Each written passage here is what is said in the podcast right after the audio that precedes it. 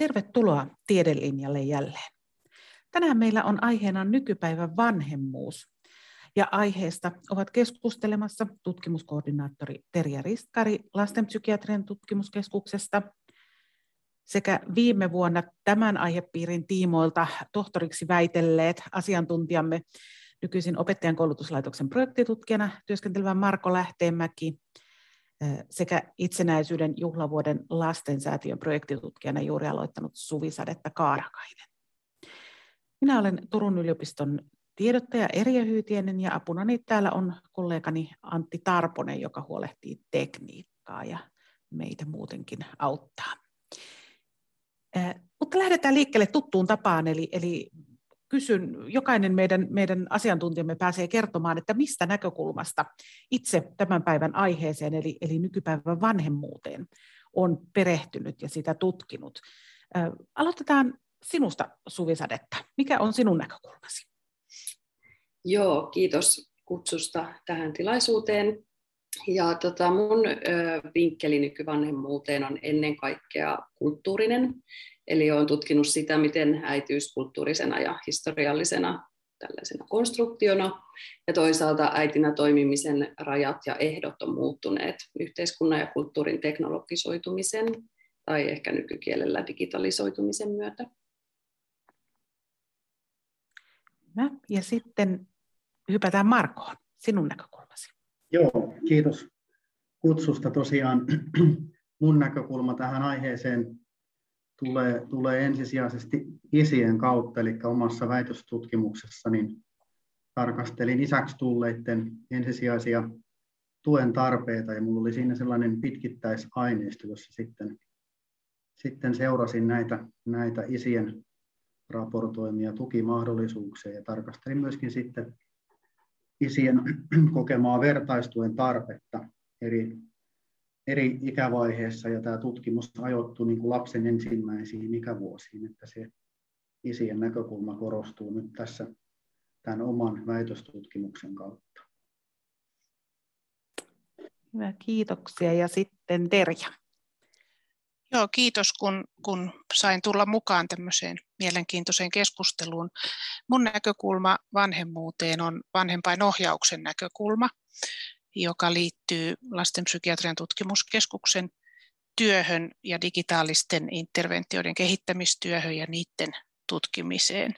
Ja nimenomaan ehkä se myönteinen vanhemmuus on sellainen teema, jota, jota tässä vanhempainohjaus tutkimuksessa pyritään korostamaan ja, ja mm, paljon tutkitaan sitä, että miten erilaiset myönteiset vanhemmuuden taidot lisäävät perheiden lasten ja perheiden ja vanhempien psykososiaalista hyvinvointia. Tuossa tuli jännästi, kun helposti minäkin ajattelin, kun puhuttiin nykypäivän vanhemmuudesta, niin tulee ne haasteet aika helposti mieleen, vaikka Terja tuossa toi esille tämän myönteisen vanhemmuuden, mutta lähdetään kuitenkin liikkeelle siitä, että, että kerrotteko vähän, että mistä asioista tänä päivänä vanhemmat kantavat erityisesti huolta? Miten esimerkiksi Marko isät, mit, mitkä asiat heitä mietityttävät? Joo, mä ajattelen niin, että ehkä isillä on sellainen aika pragmaattinen lähestymistapa siihen, että jos puhutaan vaikka niistä perheistä, kenellä on, tai esikoisperheistä, niin siellä ne sellaiset tieto, tietotukeen ja tällaiseen niin kuin lapsen kasvatukseen yleisesti liittyvät asiat niin nousee pintaan. Että, ja tietysti tähän liittyy myöskin se, että minkälaisia asioita sitten ylipäätään kysytään niin kuin erilaisilta perheiltä. Et, et se, mikä, mikä tässä niin kuin on samalla niin kuin mielenkiintoista ja tota, ehkä myöskin haastavaa myöskin niin kuin isien kohdalla, niin on, on niin kuin sellainen perheiden ja, ja isyyden moninaisuus, että on hyvin vaikea niin kuin, tavallaan niin kuin vangita tätä ilmiöä niin kuin yhden, yhden asian ympärille, että, että, että se, että puhutaan niin kuin vaikka niistä isistä ja perheistä, kenellä, kenellä on ensimmäinen lapsi kyseessä tai sitten uusperheistä tai, tai vaikka isistä, ketkä on sitten joutunut erotilanteeseen, niin nämä tilanteet kovasti, kovasti kyllä vaihtelee. Et, et jotenkin sellainen niin kuin moninaisuus, mikä täällä taustalla on, niin, niin nousee itsellä, itsellä niin kuin ensimmäisenä esille tässä, kun puhutaan niin kuin tästä tavallaan vanhemmuudesta ja, ja siitä, että minkä, minkä tyyppisistä asioista sitten kannetaan ehkä huolta. Että, että ne on aika, aika perheisiin ja sitten näihin erilaisiin elämäntilanteisiin sidottuja asioita myöskin. Entä Suvisadetta? Sinä olet äiteihin puolestaan. Joo. No mä ajattelisin niin, että tavallaan se oman vanhemmuuden ei ehkä suorittaminen, vaan toteuttaminen on niin kuin laajasti sellainen asia, joihin äidit nykypäivänä kiinnittää tosi paljon huomiota ja sitä, että miten, miten sen oman vanhemmuuden kautta sitten tietenkin myös ne lapset voisi hyvin. Ja se, tämä somemaailma ja kaikki digitaaliset alustat ja, ja muut on tuonut siihen ehkä sellaisen, että se on koko ajan meidän niin kuin läsnä se, että miten muut suorittaa ja, ja sitten siihen peilataan itse sitä omaa, omaa vanhemmuuden toteuttamista ja, ja jotenkin siitä on tullut ehkä sellainen vaatimus sen oman vanhemmuuden jatkuvasta monitoroinnista ja, ja arvioinnista ja, ja, ja näin, että se on ehkä semmoinen laaja, laajasti sanottuna suuri huoli. Et en tiedä, siellä tietenkin on, on paljon, paljon sitten niin kuin just näihin perhetilanteisiin ja erilaisiin, erilaisiin elämäntilanteisiin liittyviä huolia, mutta on mun tutkimuksessa tuli esiin tällainen laajempi näkökulma. Entä Terja, oikeastaan sinulta voisin myös kysyä, että avaatko vähän, teillä on esimerkiksi tämmöinen voimaperheet, hanke ja muut, eli, eli teillä tuodaan myös niitä ratkaisuja ja apu, aputoimia, niin kerrotko, kerrotko vähän siitä, että minkälaisista asioista vanhemmat kantavat huolta ja minkälaista apua tutkittuun tietoon pohjaten voidaan antaa? No tota, meidän lähtökohtahan on ollut se, että me ollaan kehitetty tämmöinen digiavusteinen vanhempainohjausohjelma nimenomaan semmoisille perheille, jossa vanhemmat kokee, että, että lapsen käyttäytyminen, että lapsella on käytösongelmia tai lapsen käyttäytyminen on siinä määrin haastavaa, että, että se vaikeuttaa sitä arkista elämää ja, ja tuo erilaisia sitten pulmatilanteita siihen, siihen arkeen. Ja, ja tota, jotenkin sitä kautta mä ajattelen, että jaan näiden muiden panelistien ajatuksen siitä, että, että nykyajan vanhemmuus on, on aika haastavaa ja, ja se on myös hyvin paljon sitä, että vanhemmat on hyvin tietoisia siitä, mitä vanhemmuudesta muut ajattelevat. Ja, ja se luo niin kuin omat paineensa siihen oman vanhemmuuden toteuttamiselle. Ja, ja se, mikä me ollaan myös niin kuin tuolla tutkimuskeskuksessa huomattu tutkimuksen kautta on se, että myös monet vanhemmat tänä päivänä hakevat lapsilleen apua silloin, kun lapsilla on ongelmia. Et se on sitten eri asia, että miten paljon meillä on tarjolla esimerkiksi tämmöisiä vaikuttavia menetelmiä sitten perheiden auttamiseen, mutta, mutta las, niin kuin vanhempien avun hakeminen on kyllä lisääntynyt meidän yhteiskunnassa. Entä niin, mennään siihen Suvisad, että sinä olet tutkinut tätä digiarkea, niin miten se digi on sinne arkeen tullut, vanhempien arkeen? Uh, no joo, digitalisoituminen on, niin kuin tiedetään, niin tullut meidän kaikkien arkeen ja, ja muuttanut elämänpiiriä valtavasti tässä muutaman vuosikymmenen aikana, ja se muutos on ollut tosi nopea. Uh, mutta sitten mä katson, että, että tota, sillä on tosi iso merkitys että miten se muutos on tapahtunut tai miten se on tullut meidän elämään, niin se on sidoksissa siihen, että minkälaisiin tällaisiin sosiaalisiin ryhmiin me kuulutaan tai, tai meidän ulkoapäin tulkitaan kuuluvaksi.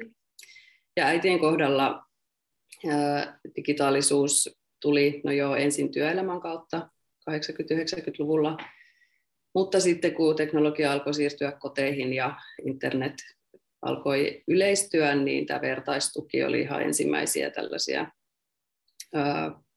tai van, äitiyden teema oli ihan ensimmäisiä tällaisten sähköpostillista vertaistukikanavien kanavien, tota, teemoina, ja sitä kautta se sitten tuli, ja mä katson, että se liittyy tietynlaiseen sellaiseen ää, äitien kokemaan vastuunkantoon ja siihen, että se tarvitsi jonkunlaisen kanavan purkautuakseen. Ja sillä on ollut tosi suuri merkitys kyllä äitien elämässä. mutta samalla sitten, kun se on, on tota, mahdollistanut tällaisen vertaistuen ja jotenkin tällaisen äitiyspuheeseen osallistumisen ja vanhemmuuden jakamisen muiden, muiden äitien kanssa, niin, niin tota, se on siis laajentanut tätä äitien toimijuutta, mutta sitten samalla teknologian kehittyessä ja sen tullessa jotenkin näkyvämmäksi, niin se on myös sitten tavallaan alkanut rajoittaa sitä sen huolen kautta, miten muut suhtautuu siihen äitien digilaitteiden ja sovellusten käyttöön. Et 2010-luvulla se alkoi herättää, herättää tai etenkin vanhemmuuden asiantuntijoissa suurtakin huolta, että äidit vaan siellä somessa touhuavat ja lapset jää heitteille. Ja se on just johtanut siihen, että, että kaiken muun sen vanhemmuuteen liittyvän ohella sitten äitien on tarvinnut ruveta tätä digikäyttöään myöskin arvioimaan ja, ja kiinnittämään siihen suurempaa huomiota. Tuolla meillä Turun yliopistolla on ilmestymässä tässä keväällä Aurora-lehti ja siellä on evoluutiobiologian professori Virpi Lummaa kertoo tämmöisestä väestörakennetutkimuksesta ja hän muun muassa toteaa siellä, että me olemme lajina aikanaan kehittyneet niin, että koko ryhmä sukulaiset ja muut hoitavat lapset. Ja nyt sitten ihan viimeisten vuosikymmenien aikana se on mennyt aika pitkälti, että äiti tai, tai vanhemmat ovat siitä vastuussa. Ja hän, hän niin kuin totesi, että tämä ei niin kuin ole meille, meidän kehityksen mukaista, me ei olla kehitytty niin nopeasti sitten taas tähän suuntaan, niin tuleeko Marko siellä sinun tutkimuksessa, sinullahan oli aiheena, nyt mä lunttaan tuolta tuo väitöksen nimen, eli keneen tukeutua isäksi tullessa, pitkittäistutkimus isien ensisijaisista tuen lähteistä ja vertaistuen tarpeesta lapsen ensimmäisenä ikävuosina, niin äh, tuliko siellä sellainen olo, että myös isät kokevat jäävänsä esimerkiksi äidin, äidin kanssa kahdestaan yksin sen lapsen kanssa, vai löytyykö sitä sosiaalista verkostoa ja tukea? Joo, omassa tutkimuksessa niin korostui tosiaan niin kuin tällaisen niin sanotun epävirallisen tukiverkoston merkitys, eli just isovanhempien, sukulaisten ja ystävien rooli ja sitten erityisesti niin kuin isovanhempien merkitys. Ja tota, sitten, tämä ei tullut niin mun omassa tutkimuksessa, eikä se oikeastaan ollut siinä siinä kohdin mahdollistakaan selvittää, mutta tiedän muiden tutkimusten kautta, että isovanhempienkin osalta niin korostuu, korostuu tänäkin päivänä kuitenkin vielä niin kuin sit nimenomaan se äidin puolelta tulevat niin kuin isovanhemmat, että tässäkin on sitten kuitenkin eroavuuksia vielä, ja sitten ehkä voisi sanoa senkin, että ylipäätään kun puhutaan niin kuin näistä läheisten ja, ja sukulaisten merkityksestä, niin siihenkin vaikuttaa hirveästi se, että, että, että miten, miten saatavilla he, he on ja asuuko he kuinka lähellä. Ja tällä tavalla, että nyt jos miettii vaikka tätä korona-aikaa, kun on ollut näitä rajoituksia, niin tämähän on ollut niin kuin monellakin tapaa niin kuin tosi, tosi rankkaa, kun ne ihan läheisimmätkin ihmissuhteet on ollut, ollut hyvinkin rajoitettuja tai ei ole tietenkään mahdollistakaan sitten ollut, ollut samalla tavalla kuin ehkä sitten aikaisemmin, että, että sillä tavalla se läheisten merkitys on kyllä suuri, mutta sitten tietysti tämä nykypäivä, kun työelämä ja kaikki tempo eri suuntiin ja asutaan ehkä eri paikkakunnilla ja nämä järjestelyt ei ole niinkään itsestään selviä, että niitä, sitä lähipiiriä on aina, aina saatavilla, niin, niin se herättää tietysti niin kuin kysymyksiä ja osittain niin kuin huoltakin. Ja omassakin tutkimuksessa oli sitten kuitenkin pieni joukko sellaisia isiä, ketkä koki, että, että heille ei ole niin kuin ketään saatavilla niin kuin siitä lähipiiristä, ja mikä on tietysti niin kuin huolestuttavaa, ja sitten voi miettiä myöskin siltä kannalta, että miten sitten vaikka neuvoloissa tai nyt jos Teriaa mietin, niin kuin, kun on tällainen voimaperheet hanke, että, että, että sitten tulisi niin kuin sitä kontaktipintaa sitten niin sanotusti tällaisten virallisten palveluiden ja näiden kautta, että, että pystyttäisiin nimenomaan tunnistamaan sitten niitä perheitä ja isiä, jotka kokee tarvitsemansa tukea. Tämä on semmoinen paljon ajatuksia herättävä asia. Toi on tosi kiinnostava, kiinnostava tulos, että, että iseille täällä niin kuin läheiset ja sukulaiset on, on se tärkeä, tärkeä tavallaan tuen muoto tai, tai näin, koska näissä äitien kertomuksissa sukulaisista ja varsinkin omista vanhemmista haluttiin sanoutua irti, että haluttiin, en, ennen kaikkea saada se tavallaan vertaistuki niiltä saman, samassa elämäntilanteessa olevilta muilta äideiltä. Tosi kiinnostavaa, että tässä on tällaista eroa. Miten tänä päivänä, onko meillä liian suuria odotuksia siitä vanhemmuudesta ja siitä, että minkälainen on niin kuin hyvä vanhempi, siis se mitä me asetamme itse, mutta myös se, että mitä, mitä sitten ehkä naapurit, tuttavat, ystävät, vähän kauempana olevat vieraat ihmiset asettavat vanhemmuudelle. Minkälainen tuntuma sinulla, Terja, esimerkiksi on? Onko tämä tullut teillä esille? No tota, jotenkin mä ajattelen sillä tavalla, että kun vanhemmuus ei, ei niin kuin synny eikä se elä niin kuin tyhjössä, vaan se elää niin kuin vuorovaikutuksessa erilaisten ympäristöjen ka- kanssa, niin tota, kyllä varmaan nykypäivän vanhemmuudessa heijastuu ne vaatimukset, joita, jota niin kuin erilaiset ympäristöt vanhemmuudelle asettaa. Että tota, kyllä mä ajattelen niin kuin itse vanhempana, että jos mä ajattelen niin kuin nuorempia vanhempia tänä päivänä, niin kyllä mä ajattelen, että ihmiset elää aika komplisoidussa yhteiskunnassa, jonka vaatimukset on aika korkeat niin kuin monilla, monilla tavoin, että, että se ei liity ainoastaan vanhemmuuteen, vaan se liittyy kaikenlaiseen elämiseen, että mitä, miten pitää niin kuin yhteiskunnassa esimerkiksi niin kuin pärjätä tai, tai miten tätä elämää pitäisi elää. Että se on niin jotenkin, se on, se on vaativa tehtävä tänä päivänä. Oliko Suvisadetta sinulla? No joo, mä ajattelen, että semmoinen niin ajatus ehkä jostain tällaisesta kympin äidin suorituksista tai, tai tai äitimyytin kaltaiseen toimimiseen yltämisestä on ehkä vähän vanhentunut tai, tai kulunut. Ja siitä ehkä tavallaan voidaan syy, tai kiittää myös teknologiaa ja somea, joka on tuonut meidän tietoisuuteen lukemattomia erilaisia tapoja toimia vanhempana ja olla äiti tai isä.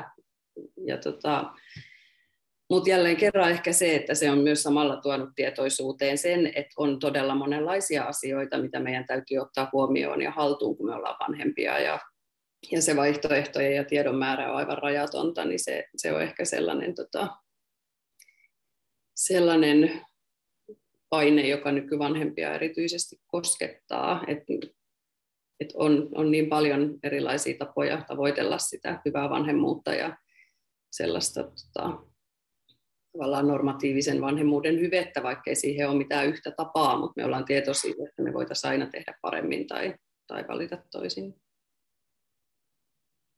Ja itse olen myöskin miettinyt niin kuin siitä näkökulmasta, että jotenkin niin kuin se, että, että, että nämä asiat myöskin niin kuin jollain tavalla niin kuin keskustelee keskenään, jos miettii vaikka, että, että mitä tapahtuu niin kuin työelämässä ja tällä tavalla, niin, niin siellä, siellä ehkä on myöskin niin kuin sellaista niin kuin painetta ja sitten saattaa niin kuin myöskin sen vanhemmuuden rinnalla niin myöskin parisuhteisiin kohdistua niin aika paljon niin odotuksia. Ja kun nämä asiat lähtee niin kuin keskustelemaan keskenään, niin sitten niitä odotuksia on niin kuin monellakin tapaa ja moneen, moneen suuntaan, mikä, mikä saattaa niin kuin sitten lisätä sitä, sitä sellaista niin kuin ehkä vääränkinlaista niin kuin painetta siihen vanhemmuuteen liittyen, että nyt kaikkien asioiden pitää samaan aikaan mennä aivan mahdottoman hyvin.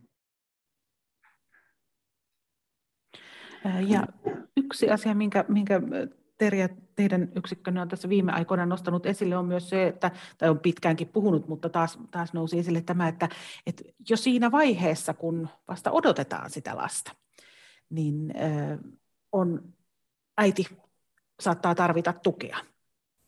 Eli voi tulla, kerrotko siitä vähän? Joo, tietysti siis mä ajattelen, että kun edustan lastenpsykiatrian tutkimuskeskusta, niin tietenkin siellä taustalla on se semmoinen mm, mielenterveyden viite, viitekehys ja, ja niin kuin tietynlainen myös psykiatrinen viitekehys, että, että tota, meidän, meidän yksikön semmoinen iso ikään kuin visio tai näky tai mitä me ollaan pyritty toteuttamaan nimenomaan näiden ohjelmien kehittämistyössä on semmoinen ihmisen elämänkaariajattelu.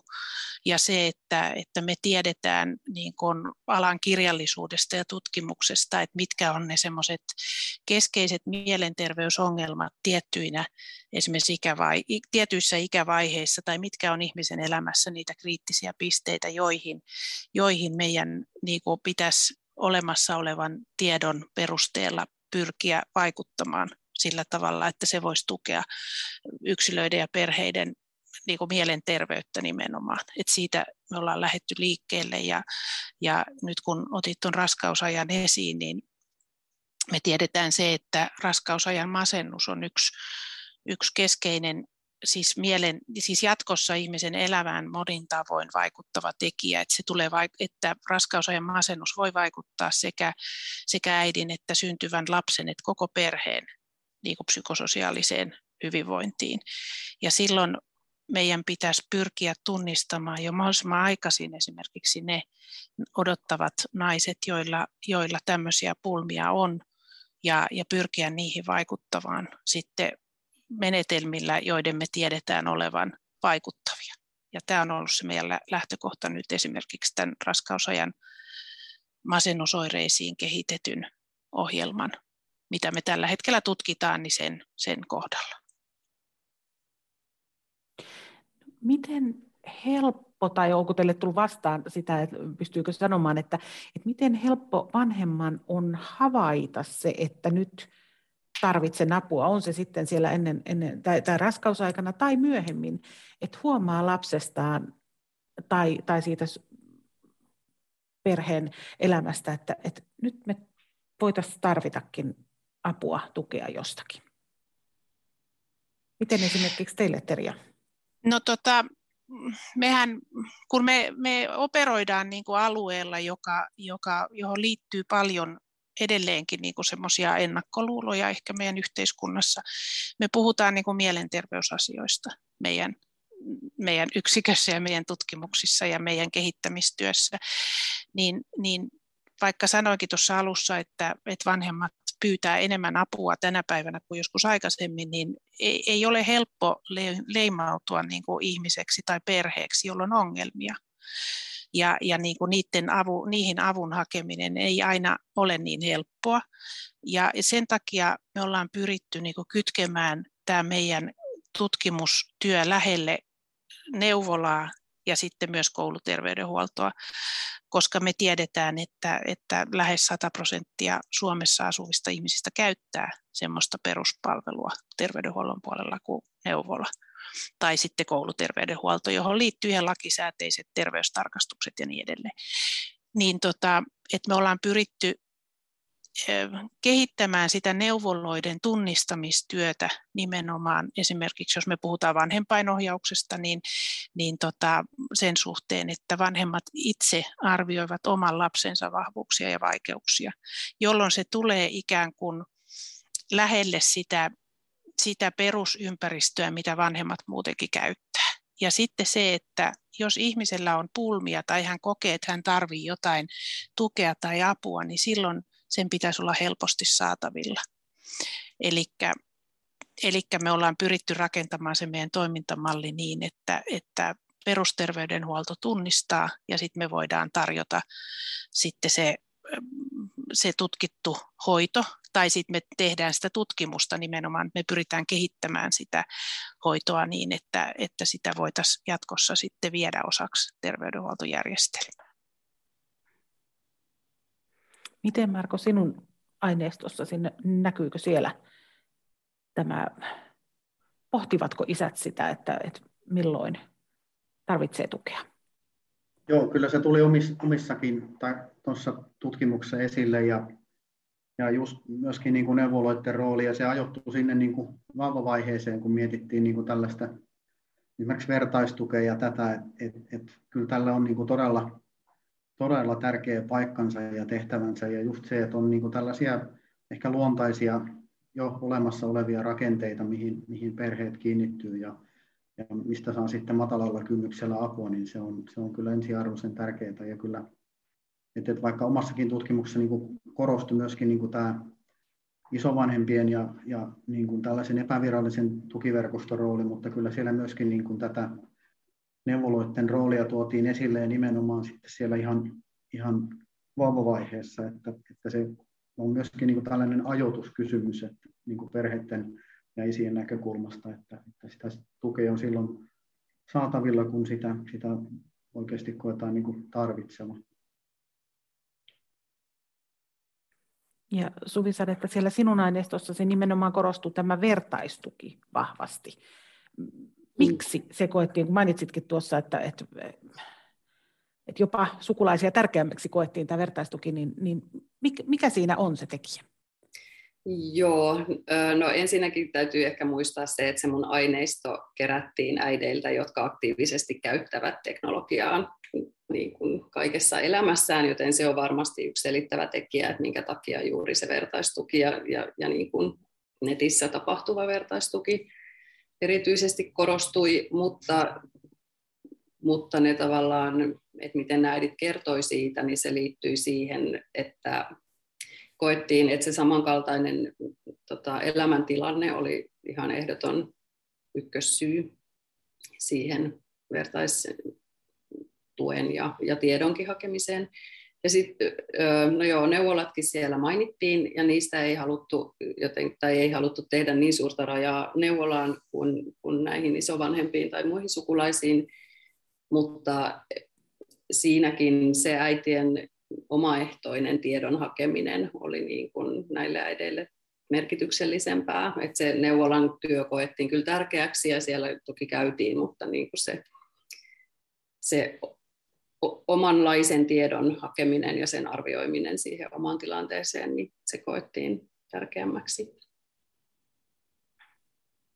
Voisin vielä sen verran sanoa tähän vertaistukeen liittyen, että, että mullakin tosiaan oli kysymyksiä nimenomaan tähän vertaistukeen liittyen ja siinä niin kuin tällainen isien välinen keskinäinen vertaistuki koettiin niin kuin tärkeänä niin kuin ihan siellä avovaiheessa ja sitten myöhemminkin niin kuin taaperovaiheessa, että, että tavallaan se niin kuin säilyi siellä ja myöskin niin kuin näihin neuvoloihin liittyen, niin neuvoloiden järjestämät tällaiset niin kuin isäryhmät ja vertaistuen tukeen liittyvät ryhmät, niin myöskin tätä, tätä pidettiin niin kuin tärkeänä nimenomaan siellä siellä vauvavaiheessa ja sitten siellä tuli myöskin niin eroavuuksia niin kuin sen suhteen, että, että vähän, että, että, että oliko kyseessä niin kuin, esikoisperhe vai sitten, sitten perhe, jolla oli sitten aikaisempia lapsia, että, että tässä suhteessa niin ne, kene, ketkä, kene, siis ke, oli kyseessä niin kuin esikoisperhe, niin, niin nämä koki tarvitsevansa niin kuin enemmän tätä vertaistukea. Ja sit ehkä sen voisi myöskin sanoa, vaikkei se omassa tutkimuksessaan tullutkaan, niin, niin myöskin niin kuin äidit ajattelee ehkä tästä vertaistuesta vähän, vähän eri tavalla. Se ajoittuu niin kuin eri vaiheisiin verrattuna isiin, että vertaistuen tarv nousee ehkä jo aikaisemmin esille ja sitten myöskin se, että siellä saattaa olla just vaihtelua sen suhteen, että, että minkä tyyppisiin asioihin niin kuin tukeudutaan niin kuin tämän vertaistuen yhteydessä. Pystytkö tuota vähän avaamaan lisää, että miten, minkä, minkä tyyppisiin asioihin? Tarkoitan just sitä, että, että, että minkälainen merkitys sillä vertaistuella on tavallaan niin kuin lapsen eri ikävaiheissa ajattelen niin, että, että äideillä nämä asiat nousee niin kuin jo ennen esille sitten verrattuna niin kuin isiin ja sitten isillä, kun tämä lapsen syntymä tavallaan konkretisoi sitä vanhemmuutta, niin sitten nämä asiat nousee eri tavalla esille myöskin niin kuin isillä, että tämän tyyppisiä eroavuuksia siellä, siellä on havaittavissa. Miten, niin, puhuttiin tuosta, tästä digi, digiajasta ja arjesta. Sinä, Suvi Sadetta, tuossa katseli vähän taustoja, niin, niin, niin olet kuitenkin ollut paljon, sanotaan, lempeämpi äideille, jotka käyttävät esimerkiksi digi, digilaitteita kuin mitä ehkä tämmöinen yleinen mielipide tuntuu välillä olevan aika tuomitseva. Miten olet päätynyt vähän lempeämpään suuntaan? No joo, joo voi, voi puhua lempeydestä. No se, se liittyy ehkä siihen vahvimmin, että mun mielestä on ongelmallista se, että kun me puhutaan vanhemmuudesta, ihan tavallisesta vanhemmuudesta, mihin ei liity mitään tavallaan ongelmia, niin, niin sitten siitä huolimatta se puhe on tosi ongelmakeskeistä. Ja, ja että se äidin tehtävän jotenkin ne raamit on niin, niin selkeästi sidoksissa siihen lapseen, että kaikki mitä se äiti tekee muuta kuin, kuin keskittyy lapsensa, nähdään potentiaalisena uhkana tämän lapsen kehitykselle. Ja, ja niinhän se ei välttämättä ole suurimmassa osassa. Ainakin tämän mun aineiston mukaan äidit kyllä ihan mielellään viettivät aikaa lasten kanssa ja se oli heille tärkeää ja merkityksellistä mutta se ei tietenkään sulje pois sitä, että muutkin asiat maailmassa voi olla merkityksellisiä. Ja nykymaailmassa yle, yle tai usein ne merkitykselliset asiat on siellä sen digilaitteen jossain uumenissa. Ää, niin jotenkin mä katson, että, että toki jos, jos somettaminen tai mikä tahansa tällainen asia muodostuu ongelmaksi perheessä, niin siihen täytyy puuttua. Ja, ja sitten myös toivoisin, että siihen olisi työkaluja tarjota miten niihin ongelmiin sitten puututaan. Mutta, tota, mutta se, että, että äidit käyttää digiteknologiaa, niin, niin se ei itsessään se ei ole ongelma, vaan tota, siihen pitäisi suhtautua samalla tavalla kuin siihen, että miten nyt kuka tahansa nykyaikana joutuu ja haluaa käyttää digilaitteita. Niin ehkä tästä se lempeys niin kumpuaa ja parhaimmillaan ne auttavat myös, kuten Terja, niin. teidän, teidän hankkeessakin on havaittu. Mm.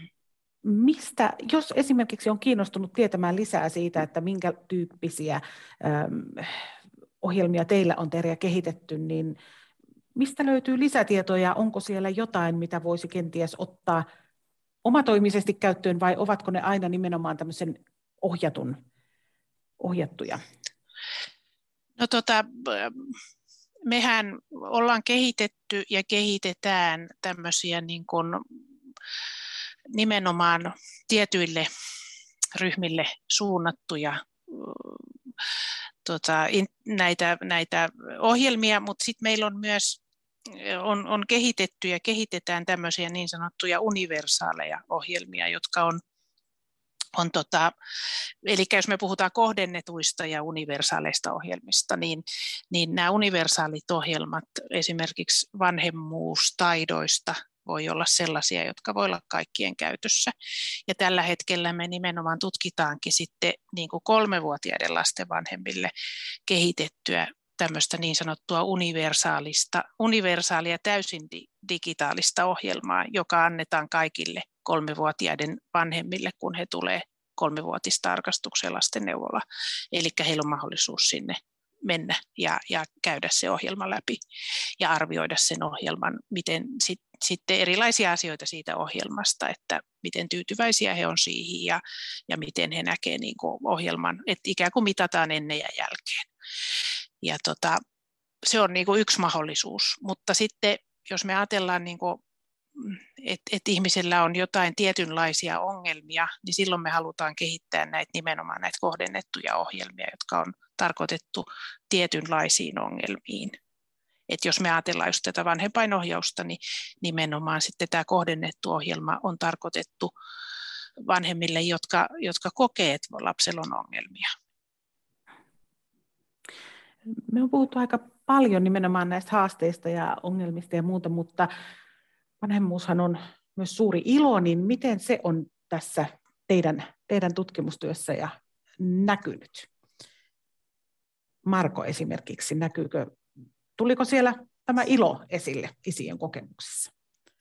No tietysti omat tutkimusasetelmat oli sidoksissa tähän vahvasti tähän, tähän tukeen ja, ja sen saatavuuteen ja sitten tiettyihin sisältöihin, mutta kuitenkin niin kuin sitten esimerkiksi isovanhempiin liittyen, niin mitä myöskin sitten ihan, ihan monissakin tutkimuksissa on tullut, tullut niin kuin esille, on tavallaan niin kuin se, että onhan tässä niin kuin kysymys niin kuin paljon muustakin kuin tuesta. Että jos nyt puhutaan, että saadaan vaikka isovanhemmilta tukea, niin, niin siinä on samaan aikaan tietysti kuitenkin kysymys paljon, paljon laajemmista asioista ja ylipäätään niin kuin merkitykselliset vuorovaikutussuhteet niin kuin lapsen lapsiin ja näin. Et, et, et siinä mielessä uskon, että et, et tämä on niin kuin paljon niin kuin laajempi, laajempi asia ja se ilo tulee nimenomaan niin kuin sieltä niiden arkisten kohtaamisten kautta varmasti niin kuin esille. Entä Suvisadetta? Miten sinulla on näkynyt ilo? Uh, no joo, en, ilo on ehkä vähän, vähän hankala, hankala sana, mutta joo, siis totta kai kun, kun äidit kertoi äitiydestään, niin, niin sieltä tuli myös siis positiivisia asioita. Et toki tämä oli nyt heidän teknologian käyttöön kytkeytyvää kokemuskerrontaa, mistä he puhui, mutta siihen liittyen esimerkiksi kaikki tämmöinen digitaalinen tai digitaalisuus on, on kyllä myös niin kuin tavallaan kanavana sen ilon jakamiseen ja, ja, ja, ja sen vanhemmuuden hyvien asioiden jakamiseen totta kai. Ja se myös sen kautta on erityisen merkityksellistä. Ja varsinkin sitten ehkä sieltä mun aineistosta erottu tällaiset ryhmät kuin yksinhuoltaja äidit, joille ei välttämättä ollut sitä sitä tota, toista aikuista siinä omassa arjessaan, jonka kanssa olisi jakanut edes niitä hyviä asioita, niin, niin heille se oli myös erityisen tärkeää, että sitten oli näitä vertaisryhmiä, joissa niitä ilonkin asioita saattoi jakaa. Ja myös onhan no, digitaalisuus ylipäätään tuonut ihmisten arkeen iloa myös vanhemmuuden osalta, että, että se voi olla myös täysin irrallaan siitä vanhemmuudesta ja kaikkea viihtymistä ja ja ajanviettoa. Entä Terja, miten teillä näkyy? No tota, mä ajattelisin, että varmaan se on myös iloa sitten, kun, kun jotenkin ää, esimerkiksi oppii semmoisia arkisia arjen vanhemmuuden taitoja, jolloin se vuorovaikutus esimerkiksi sen lapsen kanssa – jonka on kokenut jollain tavalla ongelmalliseksi tai sen vuorovaikutuksen hankalaksi, niin kun se tilanne helpottuu, niin vanhemmalla on niin kuin ikään kuin tilaa nähdä myös lapsessaan niin kuin uusia puolia ja nähdä se, se maailma vähän enemmän ehkä sitten niin kuin lapsen näkökulmasta ja jotenkin ehkä syvemmin ymmärtää niitä lapsen haasteita siinä lapsen arjessa ja, ja sitä kautta niin kuin kun se vuorovaikutus jotenkin helpottuu, ja, ja tulee myönteisemmäksi, niin mä uskon, että myös se tietynlainen ilo siinä vuorovaikutuksessa lisääntyy. Ja silloin on, on, näkee lapsensa myönteisemmin ja pystyy suhtautumaan niin kuin omaan vanhemmuuteensa myönteisemmin.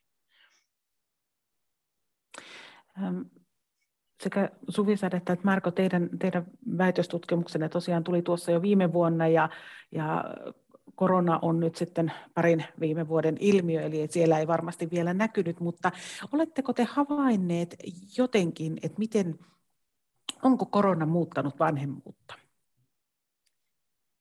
No joo, mulla ei tähän nyt tietenkään ole tavallaan niin tutkimukseen perustuvaa sanottavaa, mutta ehkä tällaisena henkilökohtaisena kokemuksena ja havaintoina tästä korona-ajasta, niin voi kyllä sanoa, että korona-ajan tai aikana tämmöinen kotiin tiivistynyt elämä ja työn ja perheen yhteensovittaminen siellä neljän seinän sisällä. Tai sitten lasten koulunkäynnistä jotenkin se vanhemmille enemmän langennut vastuu, niin on varmastikin kuormittanut perheitä aivan uudella tavalla ja, ja tota, sitä, tai niitä vaikutuksia ja, ja, ja niin kokemuksia olisi kyllä tosi tärkeää tutkia myös pidemmällä aikavälillä mukaan aineisto ei, ei suoraan tähän, tähän anna vastauksia, mutta ne, ne havainnot, mitä on, mitä on niin kuin viime, viime vuosina että on nyt tehnyt, niin on tosiaan niin kuin ihan, ihan vastaavanlaisia. Eli se tosiaan, että, että, että tämä kotiin keskittynyt elämä ja, ja tavallaan, niin kuin, tavallaan semmoinen niin kuin sosiaalinen vaje, mitä tästä on tullut näiden rajoitusten myötä, niin se kyllä heijastelee varmasti tuolla niin kuin perheiden perheiden keskuudessa, että, että siinä mielessä niin kuin tulee, mutta oma tutkimus ei ihan suoraan anna tähän kyllä vastauksia.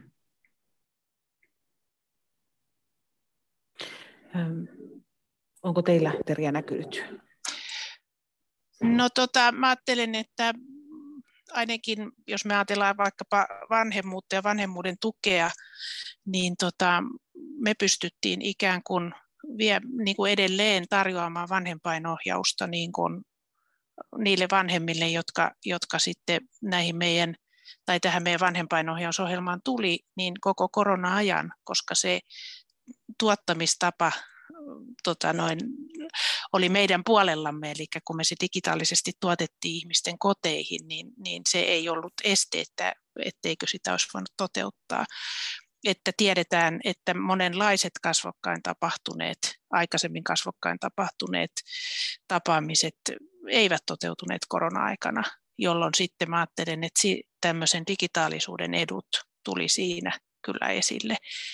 Ja mehän tehtiin esimerkiksi sitten tuonne Helsingin alueen kasvatus- ja perheneuvoloissa tämmöinen tutkimus, jossa, jossa kun esimerkiksi vanhempainohjausta voidaan toteuttaa myös ryhmämuotoisesti, mutta sitten kun tämä korona tuli, niin sitä ei voitu toteuttaa, niin me toteutettiin siellä semmoinen pienimuotoinen tutkimus, jossa, jossa perheille tarjottiinkin tämä meidän vanhempainohjausohjelma niin kuin digitaalisesti. Ja tota, mm, nyt ollaan niitä tuloksia just kirjoittamassa, niin, niin tulokset oli erittäin myönteisiä ja, ja ensinnäkin, että vanhemmat oli tyytyväisiä, plus että ne ongelmat niin kuin selve, selvästi vähenivät tämän ohjauksen aikana.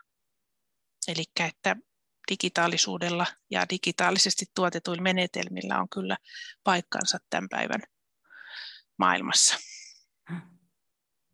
No miten jos ajatellaan yhteiskuntaa ja sitä, että miten me niin kuin yhteiskuntana odotamme äideiltä ja isiltä minkälaista roolia, niin onko meillä olemassa ihanne äidin tai ihanne isän mielikuva vai hyväksymmekö me sen, että on monenlaisia tapoja olla äiti ja isä?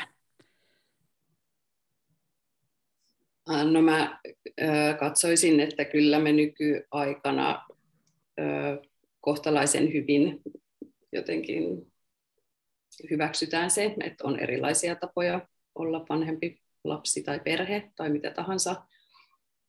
Uh, mutta kyllä, kyllä äitien jotenkin, äidelle edelleen kuitenkin ne tavallaan odotukset siitä, että miten ehkä intensiivisesti äiti on äiti ja jotenkin läsnä sille lapselleen, niin ne on, kohdistuu kyllä äiteihin edelleen aika vahvasti. Siitä huolimatta, että ne tavat voi olla hyvin moninaiset, että miten sitä äityyttään sitten toteuttaa. Mutta tota, on tässä tapahtunut tosi, tosi suuri muutos siinä, että, että minkälaisia vanhemmuuksia ja äitiyksiä ja perheitä nykyyhteiskunnassa tavallaan sallitaan. Mäkin ajattelen, että, että on tosiaan niin, että myöskin niin kuin isien näkökulmasta, että ei ole yhtä oikeaa tapaa niin kuin olla, olla isä. Ja tämä on myöskin niin kuin ehkä sellainen keskustelukulttuurin muutos, että isät myöskin tulee tulee niin kuin myönteisellä tavalla niin kuin esille sen oman isyyden kanssa ja siitä ollaan niin kuin aidosti ylpeitä ja, ja se näkyy ehkä myöskin niin kuin tässä ihan tällaisessa yhteiskunnallisessa vuoropuhelussa, että miten, miten tämä tulee, tulee esille. Ja sitten ehkä näihin odotuksiin liittyen, niin, niin tämä on ehkä vähän sellainen, että isien osalta, että, että, että niitä odotuksia kyllä on, mutta sitten niin kuin mitä Suvisadetta tuossa aikaisemmin sanoikin, niin paljon vielä sitten niin kuin konkretisoituu kuitenkin niin, että äitien harteilla on aika paljon edelleenkin. Että, että jos mietitään vaikka miten kotityöt ja nämä siellä perheiden parissa menee, niin, niin, niin kyllä, kyllä se niin on, että, että äideillä on edelleen aika paljon, paljon kannettavaa. Ja siinä mielessä tämä on myöskin niin kuin, näen sen sellaisena niin kuin mahdollisuutena, että jos haetaan niin kuin enemmän tällaista jaettua vanhemmuutta ja tasaverkko, mennään kohti tasavertaisuutta niin kuin tässä suhteessa, että, että, nämä roolit voisi entisestään niin kuin avautua ja, ja näin, niin, tota, niin tässä on vielä, vielä kuitenkin niin kuin tehtävää, vaikka sitten myönteisiä merkkejä on todella olemassa. Entä lapsille? Onko meillä Terja lapsille tietynlaisia odotuksia? Ja jos ne eivät toteudu, esimerkiksi kun mainitsit tuossa voimaperheet, eli, eli siellä jos eikö niin, että se on kehitetty alle kouluikäisten lasten käytösongelmien hoitoon ja tämmöiseen uhmakkuuteen tai tarkkaavaisuushäiriöön mm. niin edespäin, niin, niin, niin mitä, onko siinä tapahtunut jotain muutosta, että mitä lapselle niin kuin sallitaan tai mitä häneltä odotetaan? No tota, mm, mä en ehkä suoranaisesti tuohon osaa vastata, mutta, mutta tota, mä ajattelen, että mehän pyritään niin vaikuttamaan siihen, niihin tilanteisiin, kun, kun perheessä vanhempi tai vanhemmat kokevat syystä tai toisesta, että lapsen käytös on ongelmallista. Ja, ja tota, me, mehän emme pyri vaikuttamaan lapseen, vaan me pyritään vaikuttamaan siihen vanhempaan ja vanhemman toimintaan. Et tota, mä en ehkä suoraan osaa vastata tuohon sun mm. Ja tuohon tavallaan, kun sanoit, että pyritte vaikuttamaan vanhempaan, niin olit todennut, mä lunttasin jostain haastattelustasi, joka oli erittäin mielenkiintoinen lause, kun puhuttiin siitä, että se oli juttu käsitteli itse asiassa näitä koronatuntemuksia, mutta tänä päivänä tietysti, kun katsomme uutisia tuolta maailmalta, niin on, on varmaan asioita, jotka mietityttävät vanhempia erityisesti, miten he lapselle selittävät asioita ja muuta, niin oli todennut, että jotta aikuinen voi rauhoittaa lasta, hänen on ensin osattava rauhoittaa itsensä. Hmm.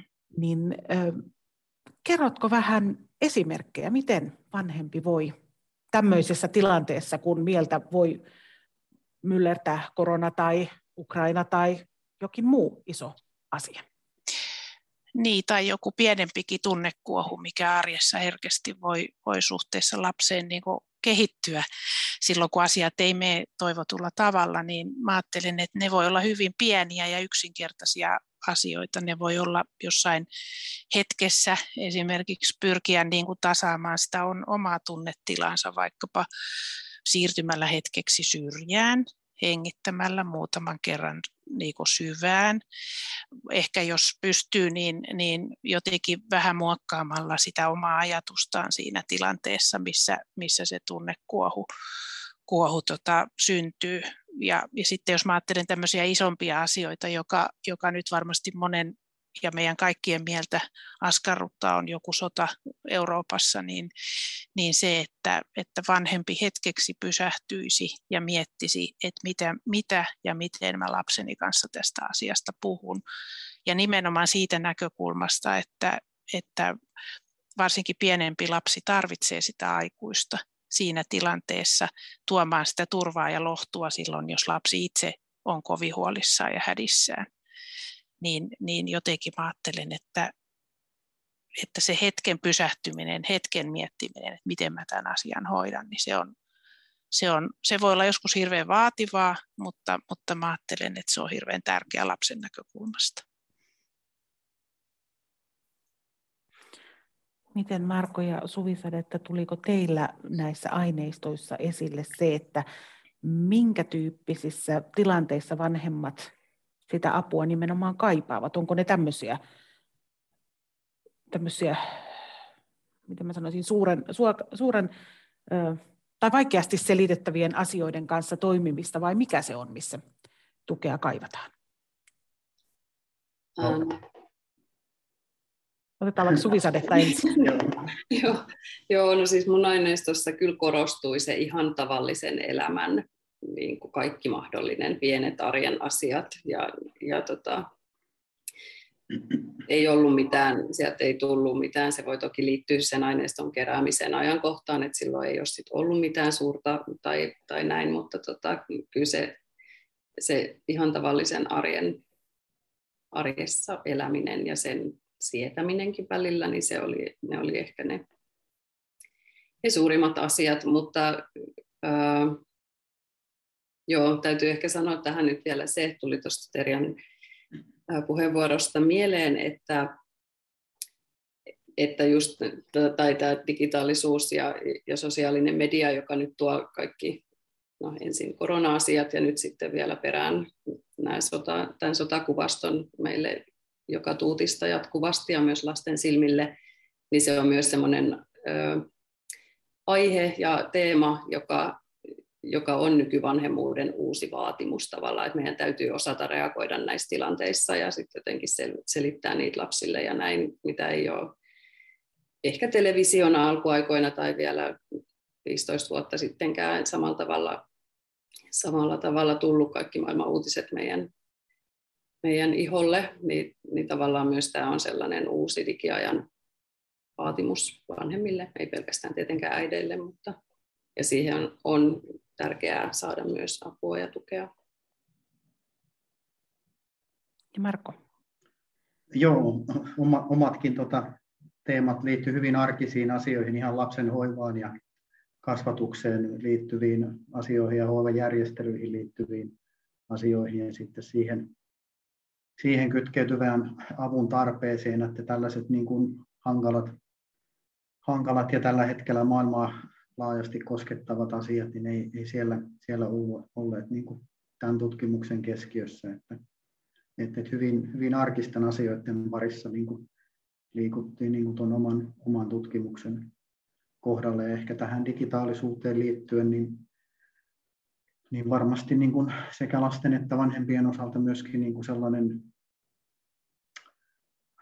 taito tavallaan niin kuin rajata sitä, sitä sisältöä ja, ja oikeassa kohtaa niin kuin poissulkea ja pysytellä niissä ihan tavallisissa rutiineissa ja viedä niin kuin sisältöä ja huomioon niin kuin sit siinä omassa arjessa niihin tavallisiin asioihin, niin, niin on, on ehkä ensiarvoisen tärkeää tämmöisinä hetkinä versus sitten se, että, että seurailee tunti tunnilta, että mitä, mitä maailmalla tapahtuu.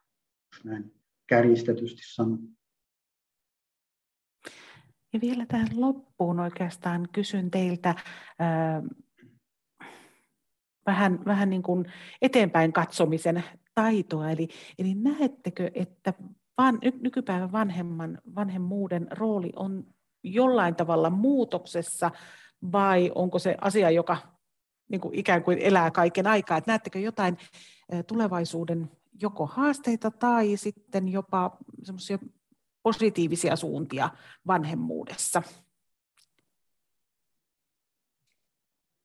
No, mm, mä siinä mun väitöstutkimuksessani totesin, että, että vanhemmuudessa on tapahtunut tällainen muutos kasvatuskulttuurista vanhemmuuskulttuuriin, joka, jolla viittasin siihen, mistä olen nyt tänäänkin puhunut, että, että siitä vanhemmuudesta itsestään on tullut sellainen niin kuin elämäntapa tai, tai asia, jota koko ajan arvioidaan ja, ja näin. Ja se ei varmaan ole, ole nyt muuttumassa mihinkään, koska siihen myös vaikuttaa se, että meidän ympärillä oleva maailma monimutkaistuu koko ajan ja siihen tulee enemmän ja enemmän asioita, mitä täytyy ottaa haltuun.